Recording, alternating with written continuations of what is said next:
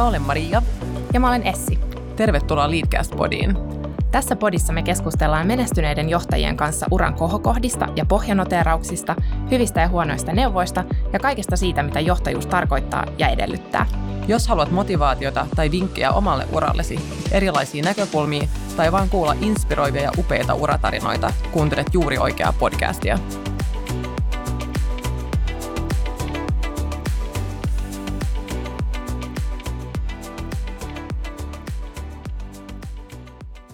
Tänään me haastatellaan Anna-Maria Tammista, tai tuttavallisemmin Anskua, joka riitelee ammatikseen ja on asianajotoimisto Hannes Nelmanin nuorimpia osakkaita. Ansku on erikoistunut kansainväliseen välimiesmenettelyyn ja ratkaisee työkseen yritysten välisiä riitoja. Turusta kotoisin oleva kosmopoliitti on asunut ympäri maailmaa ja puhuu sujuvasti useaa eri kieltä. Ansku on myös toiminut kilpa valmentajana ja harrastaa intohimoisesti pyöräilyä – hän on ihaltavan sananvalmis ja valovoimainen nainen A-luokan neuvottelutaidoilla ja asenteella.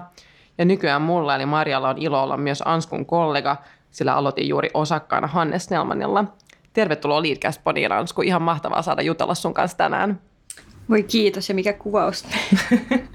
Me kerrotaan vaan faktoja tässä. Niinpä. Mutta tosiaan kiitos, että sä oot täällä meidän kanssa tänään. Me ollaan ihan tosi iloisia tästä mahdollisuudesta jutella sun kanssa sun mahtavasta urasta ja urapolusta. Ja erityisenä teemana tänään tulee olemaan neuvottelutaidot.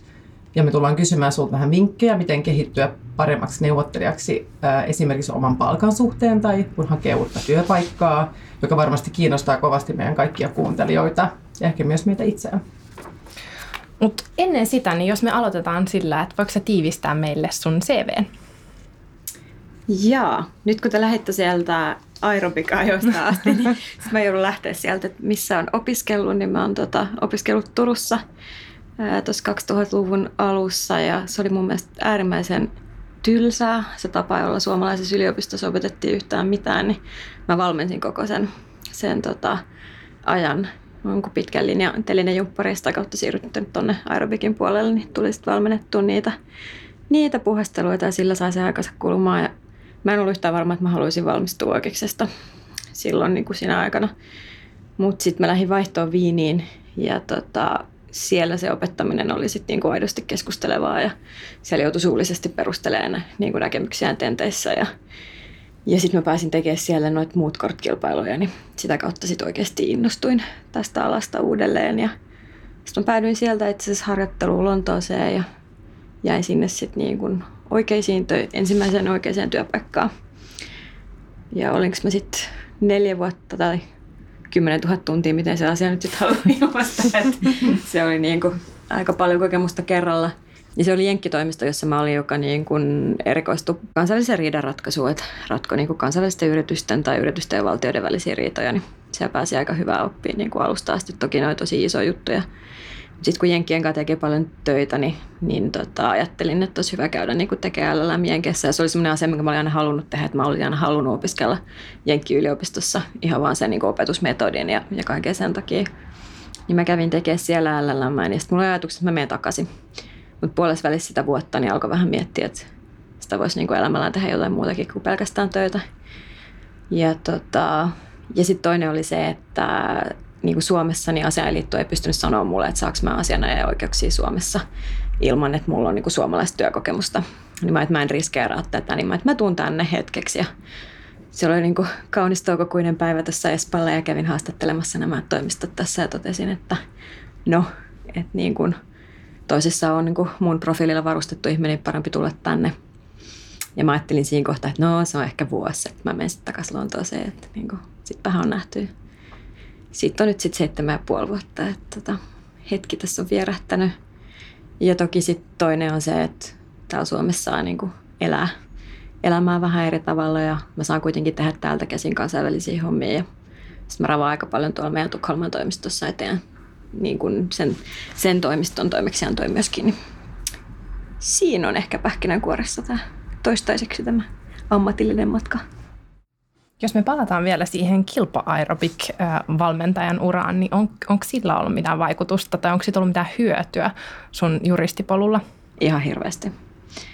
Ähm, kyllä se on opettanut mulle niin kuin kaikki ne lähtökohdat niin kuin ihmisten johtamiselle ja ihmisten ymmärtämiselle ja tiimityöskentelylle. Ja siis mehän niin kuin lähdettiin aikanaan silloin kun Tuulimatin salon perässä vaan puuhastelee ja sitten jossain kohtaa me löydetään itsemme niin kuin MM-kisoista, niin kyllähän me ne kaikki suunnitelmat tehtiin itse ja käytiin kouluttautumassa maailmalla itse ja et jos jotain niin kuin halusin, niin siellä on niin kuin oppinut sen, että se rima voi asettaa korkeallekin ja sitten vaan tehdä asioita. Niin, niin kyllä se niin kuin kaikki pätee tähän, mitä tekee tänä päivänä. Ja tota, jälkeenpäin vähän niin kuin hurjaa ajatella, että on ollut kuitenkin sit silloin joku just parikymppinen, mitä hajumista. Hyvä tuli. Mutta ne on niitä asioita, mitä ehkä on ollut sille kiitollinen, että on saanut kokeilla niin kuin niissä piireissä, koska eihän näitä asioita opeteta sitten taas niin kuin oikein missään missään myöhemminkään. Oli joku pohja. Et toki sitten niinku tämä työelämä opettaa paljon niinku tähän työelämään liittyvää johtamista ja organisaatioja ja muuta. Ja kaikki pyrkii kehittymään koko ajan. Mutta eihän mulla muuten mitään perustaitoja olisi ollut niinku sillä puolella. No Ansku, olisiko sinulla jotain neuvoa sellaiselle juristille, joka haaveilee asianatoimiston osakkuudesta? Sä oot tosiaan osakkaana Hannes Nelman asianatoimistossa ja ja mäkin äskettäin siirryin takaisin asianajajaksi ja, ja meillä kahdella on aika eri taustat. Mä siirryin, siirryin tota yritysmaailmasta takaisin hommiin, mutta mikä on niin vienyt sua tähän pisteeseen ja miten sä luulet, että sä oot matkaan varrella erottautunut muista kunnianhimoisista ja ahkerista juristeista? No mä sanoinkin, että mä olin eilen puhumassa sellaisessa tilaisuudessa, missä puhuttiin tästä niin osakasurapolusta ja, ja suurin, se oli tämmöinen naisten tilaisuus ja siellä tosi moni niin kuin, jotenkin kertoi, että ei ollut koskaan asettanut sitä niin kuin varsinaiseksi tavoitteeksi, mutta sitten oli vaan niin kuin päätynyt, että oli halunnut tehdä niitä töitä ja sitten ne mahdollisuudet oli tarjoutunut.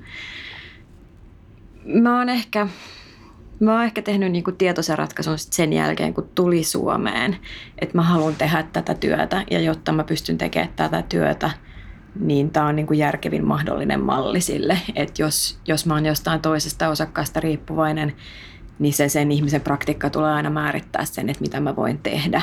Ja mä haluan tehdä mahdollisimman kansainvälisiä hommia täältä, niin se edellyttää sitä, että mun pitää sitten laittaa itseni likoon, että, että, että mä pystyn itse vakuuttaa suomalaisia yhtiöitä siitä, että me pystytään täältä käsin hoitaa heille sellaisia palveluita, jotka ehkä ostettu aikaisemmin Lontoosta tai, tai Pariisista tai jostain muualta. Et se oli vähän niin kuin pakon sanelema juttu siinä mielessä, että että jos mä haluan tehdä sitä työtä ja asua täällä Pohjoismaissa, niin sitten sit se on niin kuin, you have to make it happen. Et ei, ei paljon mm-hmm. vaihtoehtoja. Äm, toki sitten niin kuin, miten tähän on tultu, niin kyllähän se on vaatinut sit hirveästi niin kuin myöskin tukea matkan varrella. Ja siitä mulla on niin kuin kiittäminen monta kollegaa tässä talossa ja etenkin kaikkia naisia. Että kyllä se on hirveän tärkeää se, että on, on niin kuin jonkunnäköinen niin kuin naisverkosto ympärillään. Ja kyllä mulla on sitten niin kuin hirveästi mentoreita maailmalla myöskin ihmisiä, jotka on luonut sen uransa ehkä vielä vähän haasteellisemmissa olosuhteissa, niin siihen nähden niin tuntuu, että tämä on niin kuin suhteellisen helppoa täällä Pohjoismaissa, että on kuitenkin joku lähtökohta niin kuin tasa-arvolle ja muuten. Mehän aloitettiin myös meidän ura Essin kanssa asenatoimistossa ja me tiedetään, että työmäärä voi olla ajoittain aika, aika hurja, niin kertoisit sä, että millainen on sun normipäivä ja ehdit sä tehdä paljon muuta kuin, kuin töitä? No mun normipäivä on nykyään itse asiassa aikanormi. Et toki mä en ehkä nyt niinku tämän osakkuuden myötä niinku hallitse sitä yhdeksän ja neljän välistä niin kuin aikataulua, niin, niin kuin mä ehkä haluaisin, että, että tulee paljon niin kuin sisäisiä palavereita ja, ja niin kuin asiakastapaamisia ja sitten mä ehkä sanon keskimäärin liian usein kyllä kaikkiin kutsuihin tulla puhumaan Myös seminaarin X ja Y. No tänne mä tulin tosi mielellä. Mutta tota, mut, mut, äh, niin kun, en mä koe, että mä teen mitenkään niin älyttömän paljon töitä. Et mieheni käynnisti uuden yrityksen tuossa vuosi sitten ja hän tekee kyllä huomattavasti paljon pidempää päivää. Mutta tota, mut osittain siihen vaikuttaa tietenkin se, että tämän osakkuuden myötä niin mulla on niin kuin vapaus tehdä silloin, kun mulle parhaiten sopii. Ei tietenkään niin kuin kaikki vapaus maailmassa, mutta et, et jos mä koen, että mulla on mennyt edellisenä iltana pitkään, niin mä voin käydä seuraavana aamuna treenaa ja, ja niin kuin sit taas, että et mä en ole sidottu silleen niin kuin samalla tavalla aikatauluihin kuin mitä joskus niin kuin junnuna, jolloin sä et päätä itse mistään omista aikataulustaan. Mutta toki mä vertaan siihen, mistä mä oon aloittanut ja se oli se, että oltiin niin 24-7 töissä kahdeksan viikkoa putkeen ilman vapaa-päiviä. Niin mm. Tietenkin niin kuin se kontrasti on sitten, että, että mihin vertaa. Et, ja sitten se voi toki olla, että nyt kun tämä elämäntilanne menee uusiksi, niin tulee itse ole sidottu johonkin suomalaisiin päiväkotiaikatauluihin, niin sitten voi olla vähän erilainen näkökulma. Who knows? Ja onneksi olkoon onneksi vielä siitä Kiitos. Muuttuiko mikään muu osakkuuden myötä ja oliko se muutos yhden yön yli vai miten se tapahtui? Um, no sinänsä niin kuin ne työt, mitä teki, niin nehän ei muuttunut. Et, et oli tehnyt aika niin kuin jossain määrin kuitenkin – No me tehdään pääosia aina tiimityötä, että et niin kuin harvoin, no välimieskeikat mä hoidan yksin, mutta muuten niin, niin mä teen aina osana jotain jonkun kokoista tiimiä, pienempää tai isompaa. Mutta ehkä kaksi sellaista niin kuin merkittävää asiaa. Et toinen oli se, että sulla oli jotenkin muiden ihmisten silmissä joku lisääntynyt uskottavuus tittelin myötä, mikä on niin kuin tosi hassu, että kun oli kuitenkin tehnyt niitä täysin samoja tehtäviä – niin yhtäkkiä ää, sait sen viimeisen sanan helpommin tai, tai niin kuin sulle soitettiin suoraan tai mitä ikinä. Ja toinen oli sitten taas se, että, että, että sisäisesti oli joku sellainen os, niin kuin oletustoimistolla, että yhtäkkiä mulla on kaikki vastaukset. Että se, että niin kuin, sit on niin kuin jonossa ovella muun muassa niin kuin naisia kysymässä, että miten mä kehitän mun praktiikkaa ja miten tämä tehdään. Sitten sä oot silleen, tota, joo, kaksi viikkoa sitten mulla oli toi sama titteli sunkaan, että mä oon just tässä yön yli keksinyt, että miten ne asiat ratkaistaan. Niin vähän silleen, että hetkinen, palataan asiaan, mä mietin. niin, niin silleen, että, että niin kuin nyt huomaa, että alkaa niin kuin päästä jaloilleen sen suhteen, että pystyy ehkä auttaa niin kuin muitakin. Mutta kyllä sitä niin kuin, niin kuin ensi alkuun niin, niin joutuu ihan niin kuin pelastaa itsensä. Niin se oli niin kuin, se hämmäs mua. Et varsinkin kun meillä tuli uusia ihmisiä taloon, niin ne jotenkin niin kuin oletti, että hei, et, niin kuin, ton on pakko tietää, miten tämä menee. Ai jaa. Kerro mullekin sitten, jos kuulet, miten se tehdään. Mutta sitten niin positiivisena puolena ehkä se, että pääsee niin osallistumaan päätöksentekoon ja, ja pääsee niin kuin ottaa kantaa asioihin. Se on tietenkin mun tyyppiselle ihmiselle, jolla on vaikea olla hiljaa mistään, niin kauhean vaikeaa, koska sit kun sä meet ilmaisen näkemyksesi jostain, niin siinä useimmiten käy niin, että sä saat myös hoitaa sen projektin. Tässä on nyt istuttu aika monessa komiteassa, mutta tota... Siitä huolimatta työpäivät pysyy kohtuullisina. Joo, mä oon oppinut tämän delegoinnin jalon taidon. Tämä jakso on tehty yhteistyössä Boston Consulting Groupin kanssa. BCG on kansainvälinen konsultointiyritys, jolla on tärkeää edistää monimuotoisuutta työelämässä. Yksi merkittäviä BCGn projekteja on Women at BCG, joka tukee naisten uramenestystä ja tyytyväisyyttä BCGllä, mikä on meistä tietysti ihan mahtava aloite. Kun sä oot neuvottelun ammattilainen, niin onko sulla jotain omaa neuvottelutyyliä tai noudatko neuvottelusta tiettyä tekniikkaa? No mehän siis niin kuin riidanratkaisujuristeina, niin me neuvotellaan aina niin kuin jonkun päämiehen puolesta. Ja sehän menee yleensä niin, että niin kuin, riippuu tietenkin, että, että millainen se on niin kuin se asiakassuhde, että missä vaiheessa meidät otetaan mukaan. Et toki meillä voi olla niin kuin päämiehiä, jonka kanssa me on niin kuin jumpattu jotain asiaa jo tosi pitkään ennen kuin he lähtee neuvottelemaan. Ja sitten on niitä, jotka on neuvotellut taas itse pitkään ennen kuin ottaa meidät mukaan. Niin se vaikuttaa toki niin kuin siihen dynamiikkaan, että kuinka paljon sulla on aikaa valmistella ja mitä sä tiedät niistä asioista ja, ja niin, kuin niin edelleen. Tosi useinhan se menee niin, että päämies neuvottelee niin kuin itse ja me ollaan siellä taustalla. Ja ne asiat, niin kuin mitä, mitä niin kuin itse painotan, on aina se, että pitää niin kuin yrittää ymmärtää, mitä te haluatte ja mitä se vastapuoli mahdollisesti haluaa. Ja ylipäätään ymmärtää, että missä se on se konfliktin ydin. Että onko tämä niin kuin, tässä nyt niin kuin ihmisten egot vai onko tässä nyt kyse siitä, että luetaan oikeasti sopimusta vain kahdella täysin eri tavalla ja miksi näin on.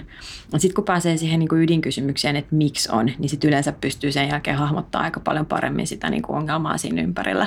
Et toki niin kuin riidanratkaisujuristin näkökulmasta neuvottelu on yleensä niin kuin – jo yksittäisten ongelmia ja sitä kautta ehkä yhden ison niin kuin riitaisan kokonaisuuden hahmottamista. Että se on erilaista neuvottelua kuin sitten taas, mitä on tehnyt ehkä niin kuin yritysjuristina tai niin kuin diilijuristina, koska silloin sä neuvottelet että sä voit luopua jostain palikasta saadaksesi jotain muuta, kun sitten taas ehkä meidän neuvottelut on enemmän sellaisia, että yritetään päästä niin kuin yhteisymmärrykseen siitä, että mikä on se ongelman ydin, jotta kaikki pystyy niin kuin palaamaan omalle puolelleen pöytään ja miettimään, että okei, okay, mikä meidän riski on, kannattaako tästä niin kuin maksaa itsensä ulos, tapellaanko me tämä loppuun asti, niin kuin mitä meidän kannattaa tehdä. Et ne on ehkä ne, ne, niin kuin, ne neuvottelutilanteet, niin sitä, se niin kuin dynamiikka vaikuttaa siihen, että miten niitä lähestytään, mutta semmoiset keskeiset säännöt on niin kuin yrittää ymmärtää, että mikä se ongelma on ja sitten ruveta miettiä, että no mitä ne vaihtoehdot on ja sitten miettiä, että mikä ne vastapuolen mahdolliset vaihtoehdot on et, et, ja onko se niin, että jos me tarjotaan tätä, niin tämä on niin kuin, tämä voisi teknisesti olla mahdollinen ratkaisu, mutta täällä on joku niin kuin saving face-elementti, johon meidän on pakko taipua, jotta me, me saadaan joku niin kuin läpi. Ja, ja sit, sitä kautta lähtee miettimään, että onko se niin kuin asia, että onko se sovittavissa, onko se niin kuin sovittavissa julkisesti, että et mitä mekanismia käytetään myöskin, että yritetäänkö me saada se niin kuin sovitteluun, neuvotellaanko tässä niin kuin aikaansa vai pistetäänkö niin kuin saman tien kannevireille, että tämä ei ole asia, josta meillä on varaa keskustella, koska me tarvitaan niin kuin ennakkopäätös tai ratkaisu. Että ne määrittää hirveästi sitä niin kuin neuvottelutilannetta. Mitä sä teet sellaisessa tilanteessa, jossa sä huomaat, että se riidan ydin on tämän henkilön ego tai joku tällainen saving face? tilanne? No ne on tosi vaikeita lähtökohtaisesti, koska siihen ei ole niin kuin yhtä oikeaa ratkaisua. Ja sitten se tietenkin riippuu siitä, että kuka se henkilö on ja mikä merkitys sillä henkilöllä on niin kuin siihen neuvotteluun. Että et just pitää aina ymmärtää myöskin sitten, että kenellä on viime kädessä se sanavalta niissä niin kuin tilanteissa. Ja jos se on sitten joku tämmöinen, no tosi useinhan nämä niin kuin tilanteet pintautuu. Ehkä viimeisin, jonka muistan viime syksyltä on sellainen, että sulla on niin kuin vastapuoli, joka on niin kuin perheyhtiön pää, ja, ja se on niin kuin henkilökohtainen se asia, niin siinä ei niin kuin järkiargumentit paina, että, että sit sun pitää pyrkiä lähestyä sitä ihmistä ja ymmärtää se, että, että mikä se on se niin kuin, minkä muotoinen anteeksi pyyntö on se, joka auttaisi enemmän kuin se, että tästä nyt niin kuin taistellaan ihan asiasta. Se on hirveän erilainen tilanne kuin se, että esimerkiksi voi löytää joku yhteisen synergiatilanteen ja sitten, että no – sopimus sanoo näin, mutta että meillä on tekninen ratkaisu, joka pystyisi, että voi olla meille molemmille edullinen. Ja jos sulla on silloin järkevät niin kuin kaupalliset päätöksentekijät, niin sä saatat päästä semmoisesta tilanteesta aika paljon paremmin ulos. Ja sitten on tietenkin, että jos käyttää niin kuin sovittelijaa, niin sillä on hirveä merkitys, kuka se sovittelija on ja miten he on, niin kuin, mikä heidän auktoriteetti niin kuin niihin ihmisiin on. Et mun mielestä varsinkin sovittelutilannassa on äärimmäisen tarkkaan niin kuin yrittää lukea sitä peliä, että minkä tyyppinen meidän päämies on, mitä on vastapuoli ja minkä tyyppinen sovittelija me kaivataan. Että tarvitaanko me niin kuin ihminen, joka ymmärtää sen alan äärimmäisen hyvin vai tarvitaanko me ihminen, jolla on niin kuin mahdollisimman suuri auktoriteetti molempiin osapuoliin. Kokemuksella on yleensä niissä, niissä niin kuin tilanteissa tosi paljon enemmän merkitystä kuin millään muulla. Et, et yleensä ne on niin kuin äärimmäisen kokeneita ihmisiä, joilla on sitten niin kuin se kyky niin kuin peluttaa niitä, niitä tilanteita niin, että nehän on usein sellaisia tilanteita, että ensiksi neuvotellaan jollain kollektiivilla ja sitten kumpikin vetäytyy omaan huoneeseensa ja sovittelija juoksee siinä välissä ja sitten otetaan pienempiä yksiköitä ja sitten kun ollaan vielä tosi kaukana, niin ne saattaa ottaa sieltä niin kuin yksittäiset ihmiset ja yhtäkkiä puoli tuntia myöhemmin sulla ratkaisu. Että, tota, sellainen mä haluaisin joskus olla, mutta se aika ei ole vielä.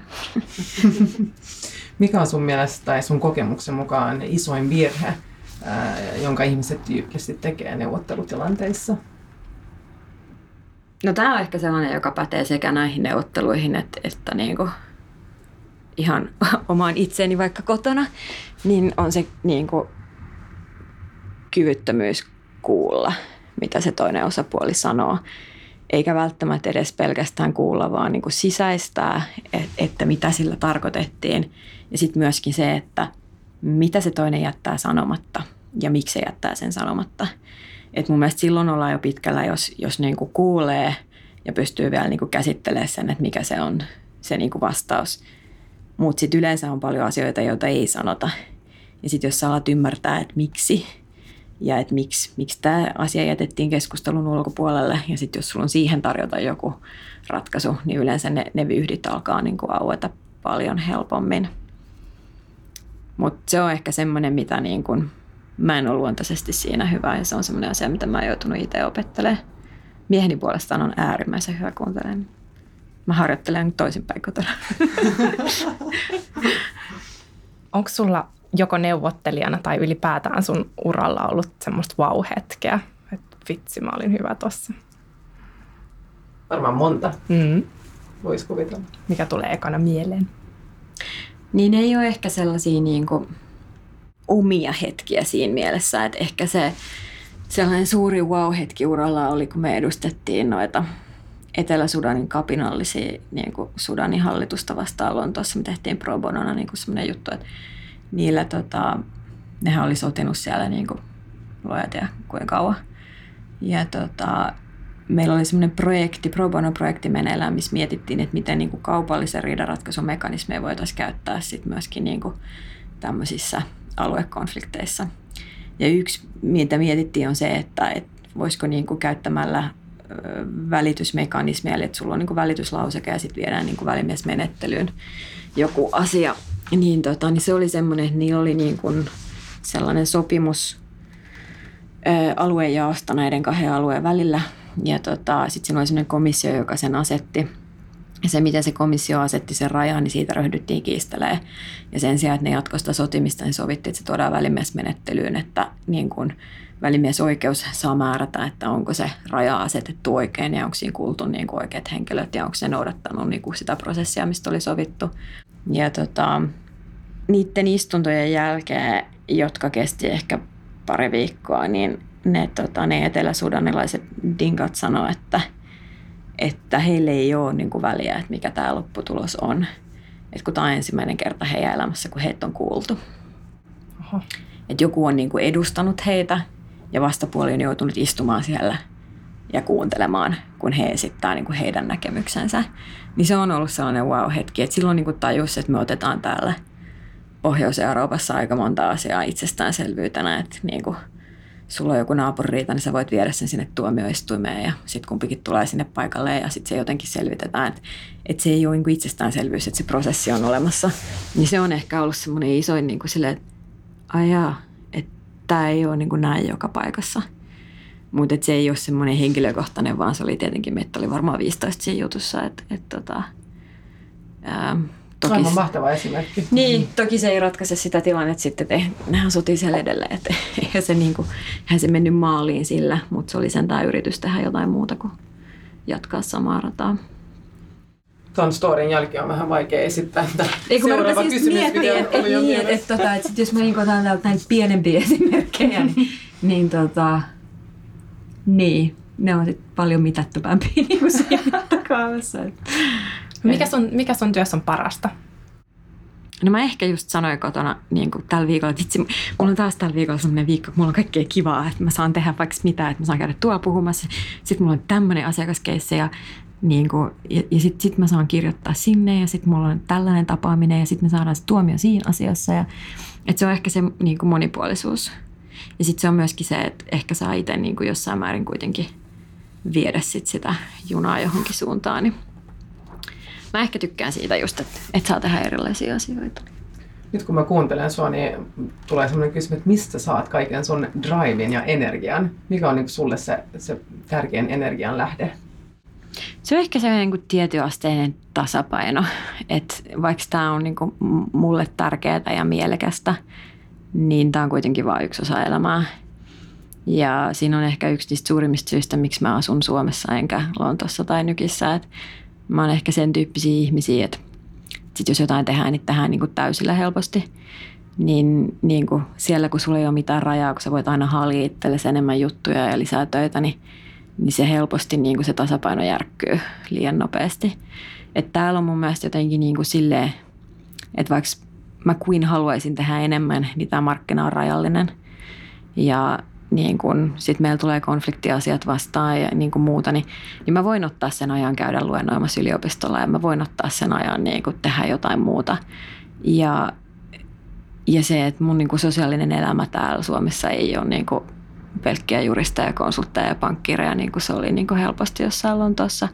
Ei niin, että mulla ei olisi äärimmäisen hyviä juristipankkiireja ja konsulttiystäviä, mutta niin kuin se, että se, se, se niin kuin maailmankuva on hyvin erilainen, kun sä teet erilaisten ihmisten kanssa niin kuin asioita. Ja sitten se, että harrastaa ja viettää aikaa perheen kanssa ja ystävien kanssa, niin se on jotenkin niin kuin aika paljon lähempänä todellisuutta sitten kuitenkin. Että nämä asianajotoimistossa käsiteltävät ongelmat on kuitenkin aika usein tämmöisiä ensimmäisen maailman ongelmia. Sä viittasit tuossa diversiteettiin ja asianajoala on ainakin ollut hyvin miesvaltainen. Miten sä koet sen tänä päivänä? On se sitä edelleenkin. Kyllähän tämän aiheen niin kuin ympärillä tanssitaan ihan liikaa, että, että niin kuin on tapahtunut kehitystä ja niin varmaan onkin. Mutta niin kuin on se vielä aika harva toimisto, jos olisi esimerkiksi enemmän kuin neljäsosa osakkaista niin kuin naisia ottaa huomioon, että kuinka monta kymmentä vuotta on jo oikeuksessa ollut enemmistö niin kuin naisia, niin, niin on se kumma, että tässä tilanteessa ollaan niin kuin edelleen. Mitä sille voi tehdä? Paljonkin. Ää, jos siihen olisi niin kuin yksi viisasten kivi, niin mä luulen, että, että sitä olisi ehkä niin kuin sovellettu. Mä luulen, että naiset kaipaa osakseen erilaista johtamista myöskin. Et sen huomaa niin kuin nyt, kun olen itse päässyt vetämään niin kuin jotain kehityskeskusteluita, niin sen, ja totta kai nämä on niin kuin myöskin yksilöstä kiinni nämä asiat, mutta et ehkä karkeasti yleistettynä niin kaipaa enemmän perusteluita ja kaipaa enemmän aikaa ja, ja niin kuin vahvistusta sille, että tekee oikeita asioita ja, ja et ei tarvitse myöskään päättää kauhean aikaisessa vaiheessa, että mitä haluaa, että et pitää olla se niin kuin mahdollisuus ja liikkumavara.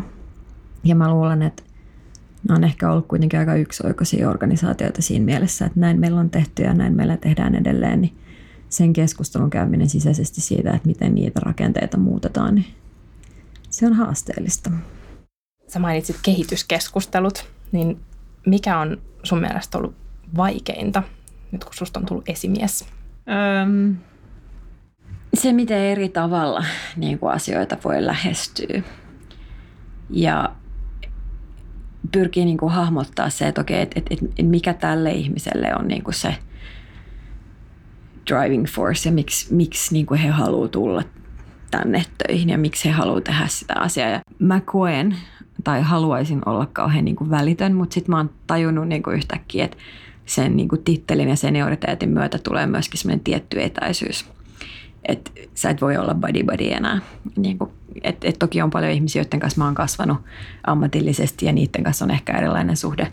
Mutta et, et sellaisen, että sun pitää olla sellainen niin kuin ammatillinen rooli, mutta sitten kuitenkaan ei haluaisi luopua siitä, mikä on se niin kuin oma identiteetti, että haluaisi pystyä aika niin kuin matalan kynnyksen tasolla keskustelee asioista, niin sen niin kuin yhdistelmän löytäminen, että missä se niin kuin raja kulkee, niin se, sitä välillä huomaa miettivänsä, että, että ei ole niin kuin liian tuttavallinen tai niin kuin tunget toiseen tontelle, mutta sitten samanaikaisesti kuitenkin olisi, olisi niin kuin käytettävissä, jos joku haluaa keskustella. Ja sitten se, ettei lähde itse viemään sitä keskustelua, että onhan mulla niin kuin näkemyksiä näistä asioista, mutta tämä ei ole mun ura, vaan tämä näiden ihmisten niin kuin ura ja heidän mahdollisuudet, niin se, että osaisi antaa niin kuin sekä tukea että vapautta niin kuin etsiä niitä, niitä omia rajoja, niin mä luulen, että se tulee olla sellainen ikuisuuskeskustelu. Hmm. Mitä vinkkejä sä antaisit, kun, kun tota, äm, henkilö haluaa neuvotella urastaan, palkastaan, bonuksestaan, mitkä olisivat sellaisia hyviä asioita pitää mielessä, kun valmistautuu tämmöiseen neuvottelutilanteeseen? No mä luulen, että se, että, että no miettii ensiksi, että mitä itse haluaa, mutta sitten miettii myöskin se, että mitä se tarkoittaa sen ihmisen kannalta, jonka kanssa sitä keskustelua niin kuin käy. Ja sitten toisaalta niin kuin, sillä ajallakin on niin kuin merkitystä, että että jos sä esität jonkun sellaisen asian, jonka mä nyt niin kuin oletan, että nousee esiin, niin mä oon todennäköisesti valmistautunut jollain tavalla niin kuin miettimään sun kanssa niitä vaihtoehtoja. Mutta sitten jos sieltä tulee joku niin kuin täysin yllättävä ajatus, niin sitten se on ehkä hyvä niin kuin pohjustaa tai todeta, että hei, että palataan tähän asiaan sitten pari viikon päästä, että mä annan teille aikaa miettiä. Että, että miettii aina sitä, että mi, mitä se on, mitä pyydetään niin kuin sit toisesta näkökulmasta. Tai sitten, että jos lähestyy jollain niin kuin erikoisella pyynnöllä, että on ratkaisuehdotus sille, että hei mä haluaisin olla niin kuin pidemmän välin pois. Tässä välissä näyttää sille, että mulla on vähemmän töitä, mä saisin järjestettyä sen näin, että olisiko tämä ok, niin harva siihen nyt rupeaa niin kuin vastaan, että miksi ei olisi, koska sitähän se on sitten myöskin, niin kuin, mitä seniorimmaksa tuut, niin sitä enemmän sä joudut tämän tyyppistä niin kuin neuvottelua käymään, mutta sä teet sitä vaan asiakkaiden kanssa, niin sinänsä mä en näe yhtään huonona, että, että alkaa niin kuin oma esimiehensä kanssa käymään sen tyyppistä keskustelua ehkä vähän aikaisemmassa vaiheessa. Mutta mä sanoisin, että miettii sitä toisen näkökulmaa ja, ja sitten taas miettii sit myöskin se, että mikä niistä vaatimuksista on se ehdoton. Että jos sä et voi kaikkea saada, niin mikä niistä on, niin kuin, että jos sulla on kolme asiaa ja sä haluaisit tehdä ne kaikki kolme, mutta todennäköisyys on, että sä saat yhden läpi, niin mieti, että mikä niistä on se, mitä sä niin kuin ajat. Et tota, siinä on ehkä.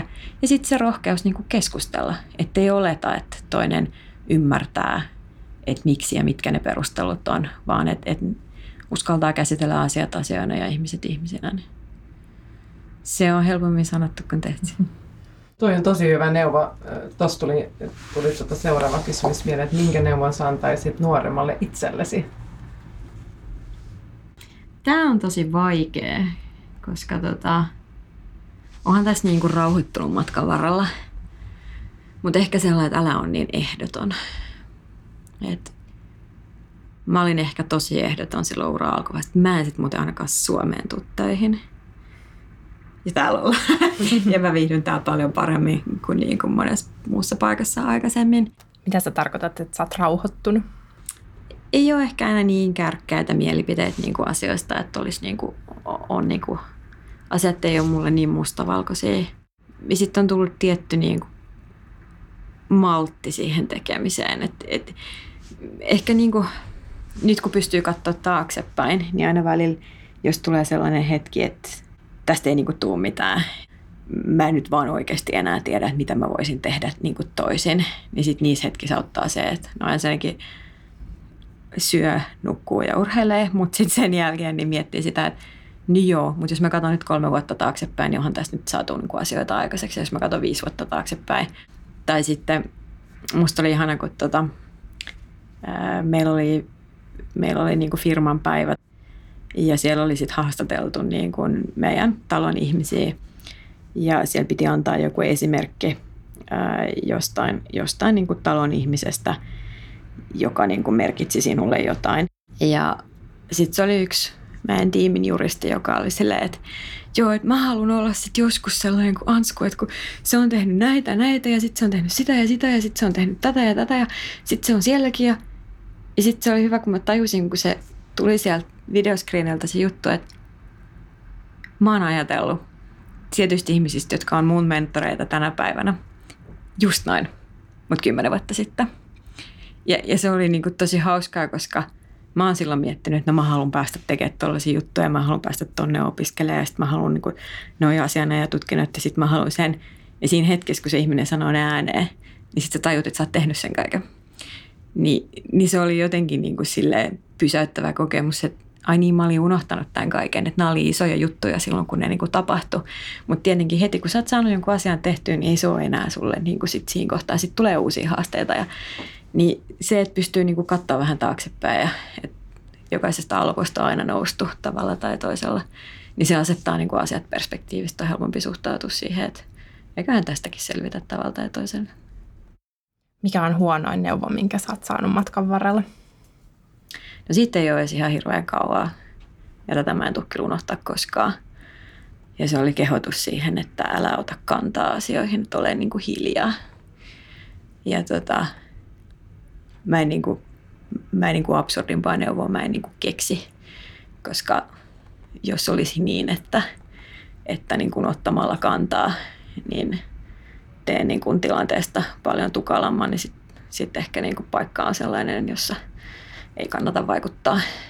Ja toisaalta niin kuka niitä asioita sit sun puolesta edistää, jos sit sinä itse et, niin kun, Mä oon miettinyt tätä paljon, että mihin tämä perustuu ja, ja mä oon kyllä käyttänyt tätäkin esimerkkinä niin kuin viime aikoina siitä, että tämän asian kanssa mä oon kyllä harvinaisen eri mieltä. Toki se tarkoittaa sit sitä, että sulla on aika paljon hommia, jossa jaksat kaikki asioita ottaa kantaa, mutta mut tota, ei, ei sovi mun tyyliin kyllä yhtään. Me voitaisiin seuraavaksi tehdä tämmöinen haaste. Mm. Eli me kysytään ja mielellään vastaus niin nopeasti kuin mahdollista, mieluiten sekunnissa. Mikä oli sun ensimmäinen työpaikka? Se oli se, olisiko Scannexen yrityksen nimi. Me käytiin lukiossa ää, tota, tyhjentämässä niitä Minion munien niitä niitä munankuoria. wow. Sotkusin hommaa, mitä koskaan voi tehdä. Sen työvaihetta on sellaista, porataan siihen munan päähän reikä. Sitten se puhalletaan se munamassa sieltä ulos. Ja sitten se laitetaan tiskikoneeseen ja sitten sä saat palkkaa ehistä kuorista, jotka tulee sieltä tiskikoneesta ulos. Ja mä en kerro teille, mitä tapahtuu sille munamassalle, kun se valuu sieltä. Ja sehän on se, mistä tehdään niin kaikkien hotellien munakokkelit. Että, mm. Mä oon ollut, mun ensimmäinen työpaikka oli, oli hotellin aamiais tarjoilijana, niin mä tiedän en ole syönyt niitä sen kautta. En mäkään. Joo, Minjomon niin mä syön edelleen. Joo. Hyvä. Kenelle soitat ensimmäisenä, kun saat töissä hyviä tai huonoja uutisia? Miehelle. Ja mikä on sun jokapäiväinen rutiini, jota ilman sä et voi elää? Aamiainen. Ja sitten tähän loppuun vähän tämmöinen filosofisempi kysymys. Miten sä kuvailisit äh, hyvän elämän, tai mikä on hyvän elämän resepti sun mielestä? Sä mainitsit aikaisemmin tuon tasapainon merkityksen, mutta onko sulla jotain muuta, mitä No mä olisin ehkä palannut siihen just, että, että se on yhdistelmä niin kuin ihmissuhteita ja, ja sitä, että on niin kuin omasta mielestään oikeassa paikassa sekä, sekä ammatillisesti että muuten. Että mulle hyvä elämä on se, että mä saan asua täällä Pohjoismaissa, että mä niin kuin lähellä luontoa ja, ja niin kuin hyvin erilaisten ihmisten ympäröimä. Toki niin kuin meiltä kulttuurinen skene on aika, aika niin kuin kuitenkin homogeeninen, mutta mut niin kuin muuten. Niin, niin. Ja sitten se, että saa tehdä niin kuin mielenkiintoisia juttuja, että kyllä sille niin kuin älyllisesti palaa, mutta ehkä kuitenkin tietyssä arvojärjestyksessä. Että, että tota, se päivän polttava kysymys on se, että tässä ammatissa on yksi ainoa iso ongelma ja se on se, että mä joudun lentämään aika paljon. Siihen vielä kun löytyisi ratkaisu, niin sitten olisi asiat aika hyvin. Tähän on hyvä päättää. Kiitos tosi paljon Ansku. Kiitos. Kiitoksia naiset, tämä oli ihan mahtavaa.